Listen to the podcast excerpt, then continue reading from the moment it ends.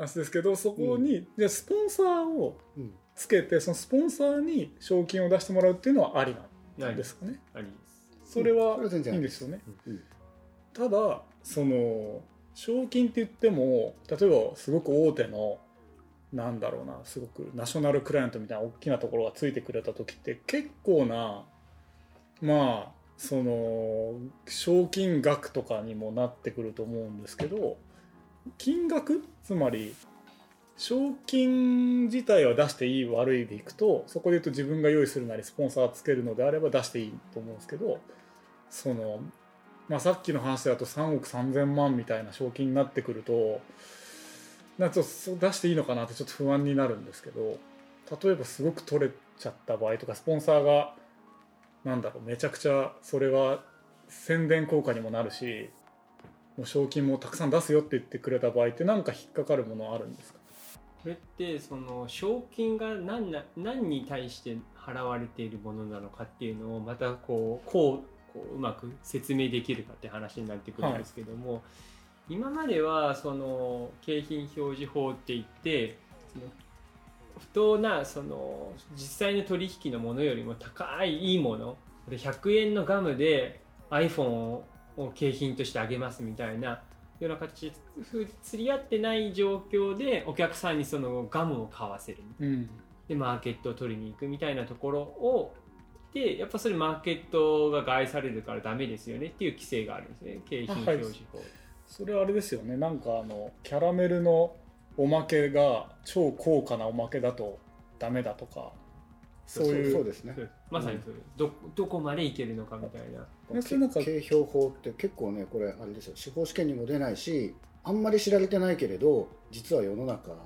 の結構なものを規制している隠れ重要法律、はいはい、ですよね。いや僕実は前職広告会社にいたんで、プロモーションの企画をするときに、実はそこむちゃくちゃ景評法っていうのを意識してたんですけど、ちょっとまあ聞いてる人今日この番組聞いてる人たちのために、ちょっと景評法の解説もうちょいもらえるといいなと思うんですけど。で、今までその賞金を景品だとした場合に、さっき言ったみたいに実際の参加した時のものと景品との掛け合いでいうと、法律上はその取引価格が5000円未満であれば取引価格の20倍までしかダメですよと、うん、ってことは10万までってことですか？そうです、ね、例えば商品価格の20倍ですね。だから100円のものだったら2000円まで、2000円までと、うん、で取引価格5000円以上だったら10万円までっていう制限があったんです。だから3億3000万円みたいな、景評法、まあ、だからぶつかりまくりですよね。本体商品が何なのかってことなんですよ。本体商品がその、例えばストリートファイター5っていうカプコンのゲームの大会だとすると、はい、うん、ストリートファイター5っていうゲーム自体がいくらなんだろう、まあ、5000円ぐらいで売ってるとするじゃないですか。それが本体商品だっていう風になっちゃうと、それの20倍である10万円を超えると景評法違反で、そんな賞金は懸賞として出しちゃダメです。マジですか？うん、それってこれ景評法があるのって日本だけなんですか？景評法的な法律は他国にもあると思いますよ。うん、でもね、その、まあ、すごくこんだけ人気のそのゲームでも、その賞金10万円ですみたいになった時に、まあ盛り上がらないじゃないですか。なんかなので実際にはそこ突破してるんですよ。あ、してるんですね。そう、その話を先にした方がいいね。串間さん。で、その今に日本 e スポーツ連合っていう連合体があって、そこが結構その関係機関と e スポーツを発展させるためにこうやり取りをしているんですけれども、うん、まあ、その中で消費者庁にもこの本当にこの賞金って景品なんですかと。で、私たちの e スポーツってあなたたちが見ているようなものとはちょっと違って。こういう形なんですよっていう説明を問い合わせをしたんです。で、それに対する回答があって、その中にはその仕事の報酬として見れる金品と言える場合には景品には当たらないので景品表示法は適用されませんと、うん、だから仕事の報酬と言える金品で、その実際にその e スポーツ連合がその時言ったのは、その参加者って、うん、実際に参加、実技実演、コントローラーやってキーボード打ってパフォーマンスやってでそこを見ているオーディエンスがおすごいって言って盛り上がって、大会が全部盛り上がって、で競技としても盛り上がるし、全体のマーケットの興行としても盛り上がってる。そういうことの要はパフォーマンサーとしての役割として入っていて、それを仕事として、はいはい、でそれの対価としてお金をもらってるんだったら、それはまあ別に何かの釣り道具になるんですよね。まあ、だから例えばですけど、また麻雀の例で恐縮ですけど、はい、好きですねまあ全自動麻雀卓ってご存知です？あ、分かります分かります、はい、ジャンソンに置いてあるやつです、はいはい、あれ結構高いんですよ。詳しいですね。50万円ぐらいするんですけど、はい、あれを作ってるメーカーがあるじゃないですか。でメーカーがプロのね麻雀の雀士さんっているんですけど、また麻雀もプロの人たちたくさんいるのでを集めて、記念大会をやりますと。で商品を出しますと言った場合に、あれ50万円ぐらいするもんだからだけれど、要はその大会で賞金をじゃあいくらまで出していいかって話をしたときに、その本体の商品、売ろうとしてる商品は全自動麻雀卓で50万円なわけですよ。でこれであってもその景品ってさっきの規制だと10万円のものまでしか出せない。でそうすると賞金10万円の大会しか開催できないということになっちゃいますよね。でも実際にはそのプロ雀士の人たちってそれで生活してるわけで、はい、プロ雀士としてのライセンスも持ってるわけですよ、はい、そしたらその人たちに1日拘束して大会出てもらって、でその上でその大会に参加して1等だったらじゃあ100万円持ってってもらうって、そんな変な話じゃないですよね。まあ、例えばプロの棋士とかね、囲碁の棋士とか、そういう人、芸能人呼んでもそうですし、ね、歌手とかね、そう全然変じゃないじゃないですか、でそれだったら別に構わないよ。それはもうまさに労働の対価というか、はい、仕事の報酬じゃないですか。それは景品を獲得してるんじゃなくて仕事の報酬として取ってるんだと、はい、というふうに整理したら景品表示法の問題ではないよねないと。だから高い賞金出してもいいよねという整理に今なってるんですけど、ということはひっくり返すとその人が仕事としてやったと言えるぐらい、なんかプロのライセンスとか、なんか何かしらこの人仕事としてそれをやってる人だよね、フォートナイトだったらフォートナイト仕事としてやってる人だよね、はいはい、というふうに言えるような何らかの、やっぱり権威づけっていうんですかね、はいはいはい、そういうのが、ないと景品法の問題はまた復活して出てしまう。今日本だとさっきクリアしたとおっしゃってましたけど、それいつぐらいになんかどういう議論があったんですか？これ e スポーツ、日本 e スポーツ連合っていうものが問い合わせをしたんですよね。そこにおいて、今回のために聞いてくださったんです。そうです、ありがとうございます、はい、消費者庁の方に問い合わせをして、それが令和元年9月3日なので、その団体が聞いたんですよ。だから去年です、ね、そういうことか、はいはいはい、してその回答が去年の9月3日に出ているという形ですね。でそこの時にもやはりさっき川崎が言ったように、逆に去年の9月3日までは賞金かなり上のキャップがグレーだったんです。グレーだったんですか？実際には出してる大会いくつもあったんですけど、はい、解釈が分かれてたから、やっぱりある程度そこはね、大きな資本が入ってくるとなると適法じゃないと入ってこないですから、そうですよね。だんだんちょっとね、市場がね過熱してきた時に、ね、優勝賞金10万円ですみたいなことをずっとやってても、これね、そもそもね日本の賭博規制が厳しすぎるんですよ。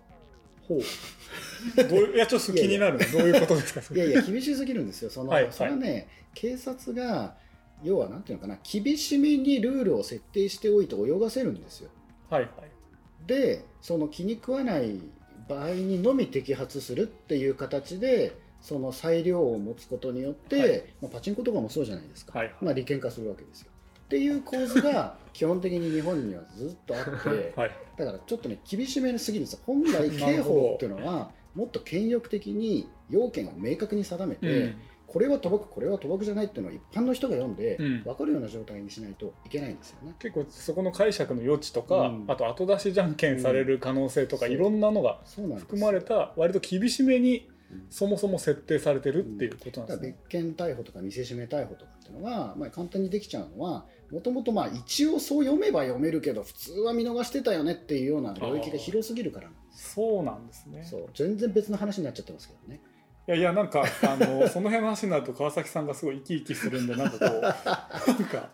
うなんかいいっすね、問題なんですよ本当問題ない。そうごめんなさい、福島さん話止めちゃったんですけど、話をちょっと戻すと、仮に今ひろとさんが大会しますって言って、うん、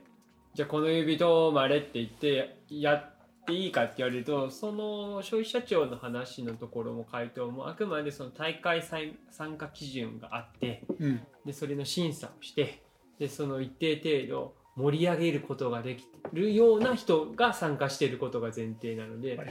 仕事の報酬っていうとやっぱりその誰でもかんでもこうできるものではないということがそこはやっぱ前提ですね。プロなんですね、やっぱ。そうですよね。やっぱその会場を沸かせたりするようなそういうなんだろうスキルとかがないと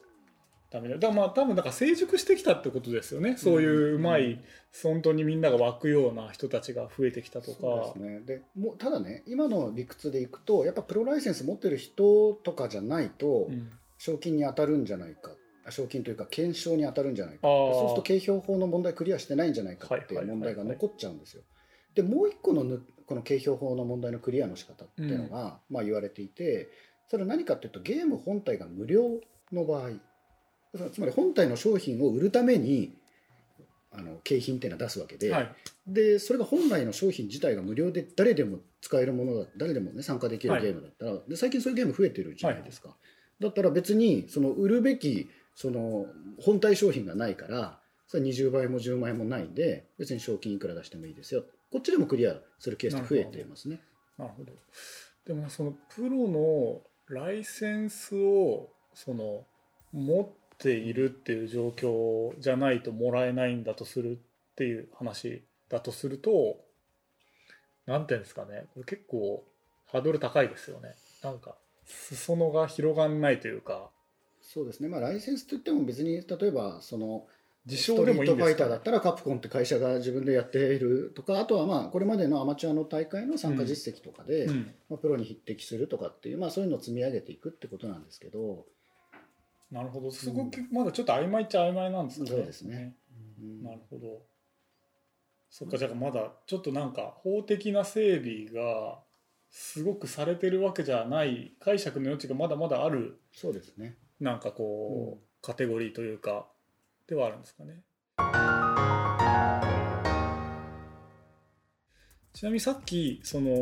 麻雀の話が出たと思うんですけど、麻雀のその雀荘って、風営法とかで、その営業時間決まってる気がするんですよ。詳しいですね。いやいやいやいや、詳しくないっていうか別にゲーセンとかも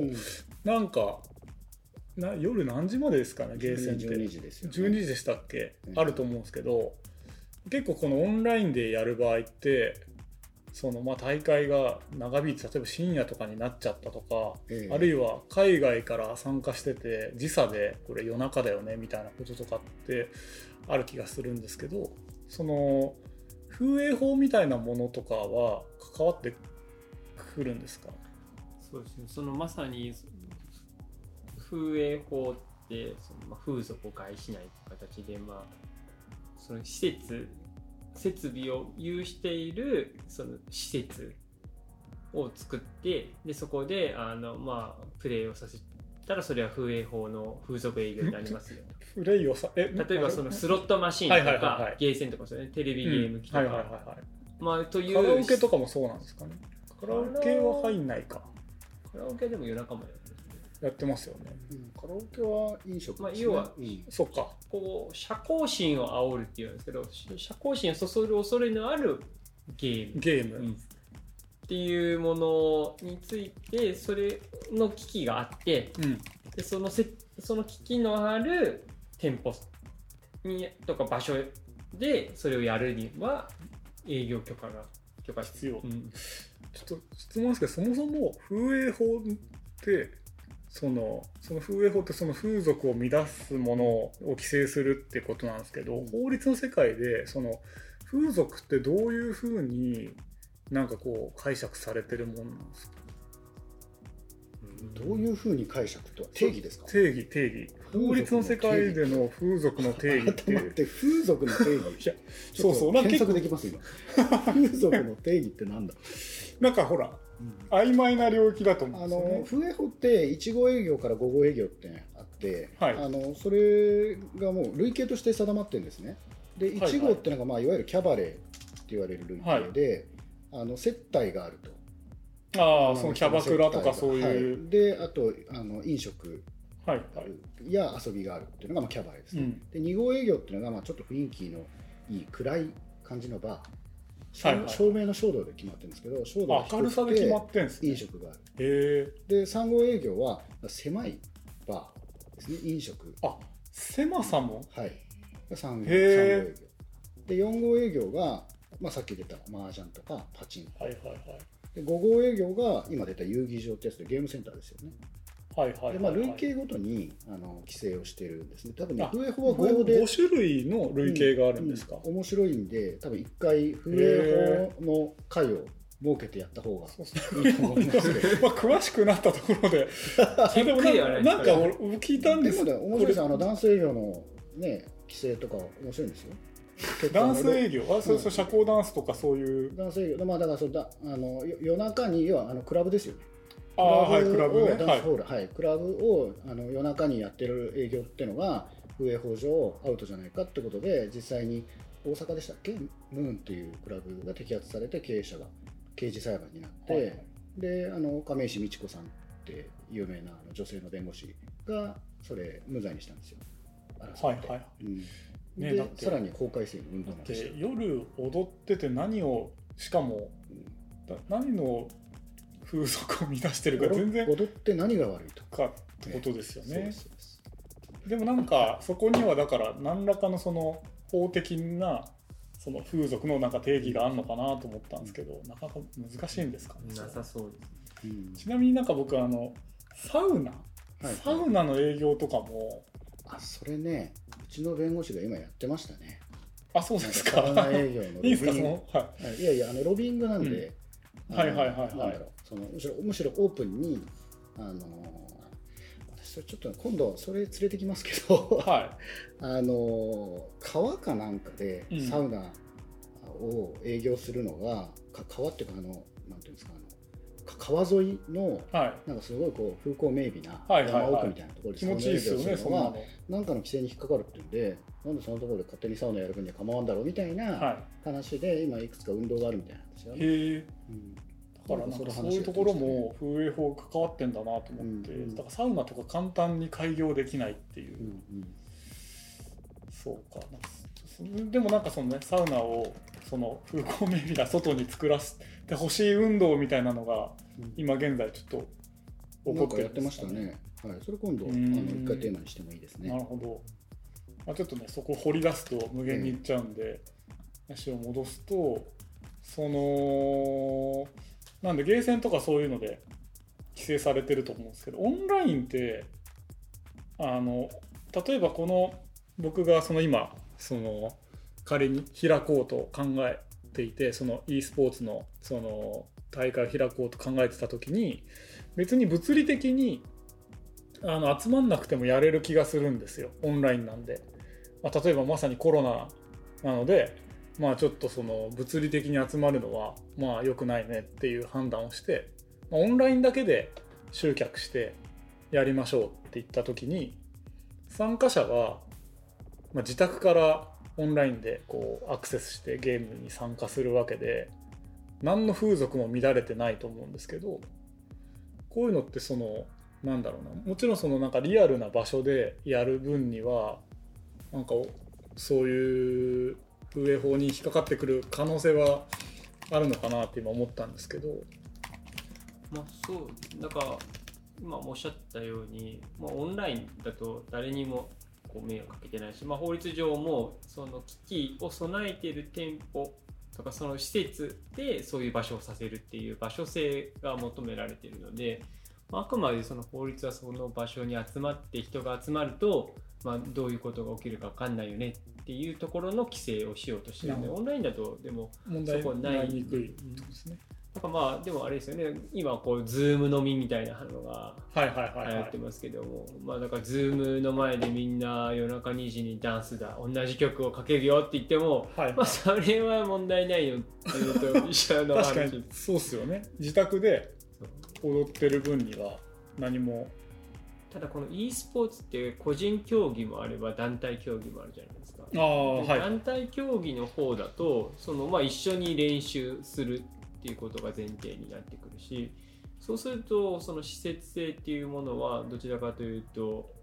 近くなってきて、うん、だからそういういろんな人がこう出入りできるような施設をオープンにするっていうことは結構難しくなってきますよね。なるほど。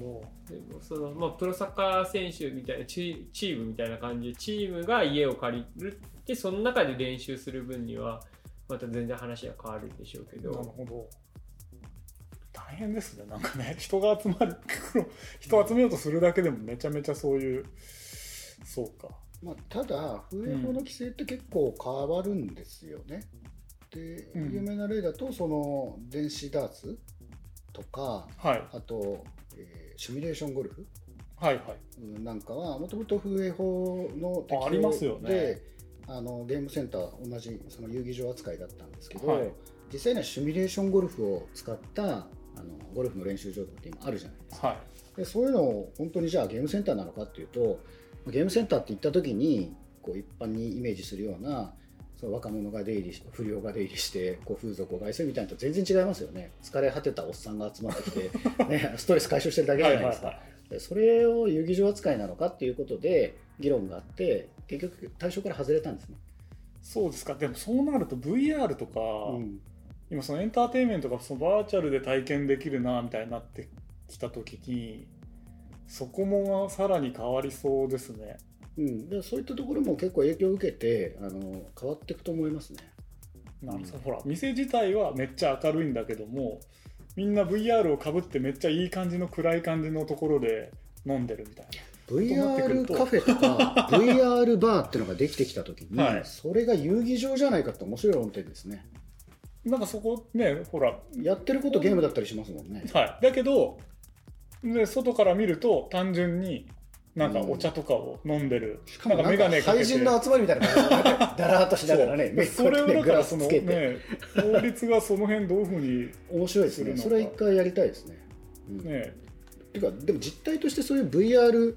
カフェとかバーって今あるんですか？いや聞いたことはないですけど、うん、でもなんかほら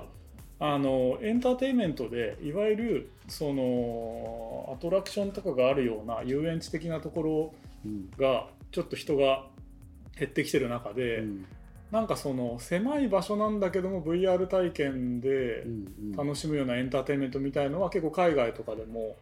出てきていて、うんうん、そっちの方がちょっと面白いぞみたいな、うん、そういう風なその新しい遊びの提案みたいなのはどんどんどんどん出てきてたりするので、うん、まあね、なんかそういう業態もさらに出てくるのは時間の問題なのかなと思うんですよね、うん、実際そのオンラインでゲームの大会、まあ、やれるよってなった時にそのサーバーを海外に置くみたいなことをやった時に日本の法律って適用されるんですか？なんか刑法ですか？刑法、うん、賭博に当たるかどうか、はい、つまりサーバーを海外に置いて広田さんが日本で何かしらのオンラインカジノを、はい、日本人相手にやった場合それはダメですよね。ダメなんですか？うん、それサーバーが海外にあるってだけじゃないですか。実際今例えばAmazon の AWS かなんかでサーバー立てたら多分海外になるけど、まあ、アメリカとかにデータセンターあるから、うんうん、日本で広田さんがやってるってことがもう明らかでまあそれはそこに問題になりますね。うん、じゃあ僕が海外に、まあ、どっか誰にも分かんないように海外に行って、うん、で海外にサーバーを立てて、うん、日本人向けにやった場合、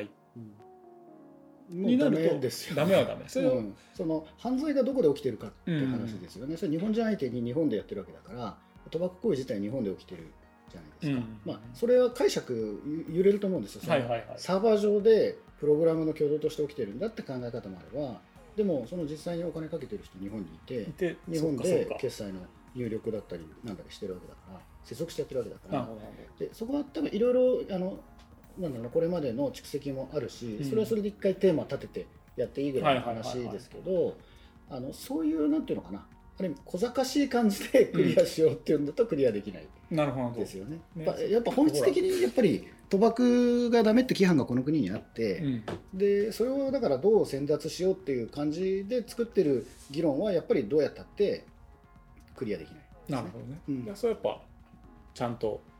出せられるなっていう、そうですね。だからむしろそのもう全然別のその海外でやってるオンラインカジノに日本から勝手に参加した場合どうかとかっていうとまたちょっと議論の様相は変わってくるところはあると思いますけどね、それでもちょっとパターン分けして整理しないとですね。複雑な話ですね、だからつまりオンラインの、いいところであり難しいところって、場所問わなくできちゃうよねっていうことで、だからどこでやってんだみたいな話とかそこの辺が議論がねだいぶ複雑になるので、賭博っていった時にそのリアルなねフィジカルにいる場所があってそこに集まってたりすると割と特定しやすいですけど、そのオンラインになるとそこも難しいなっていう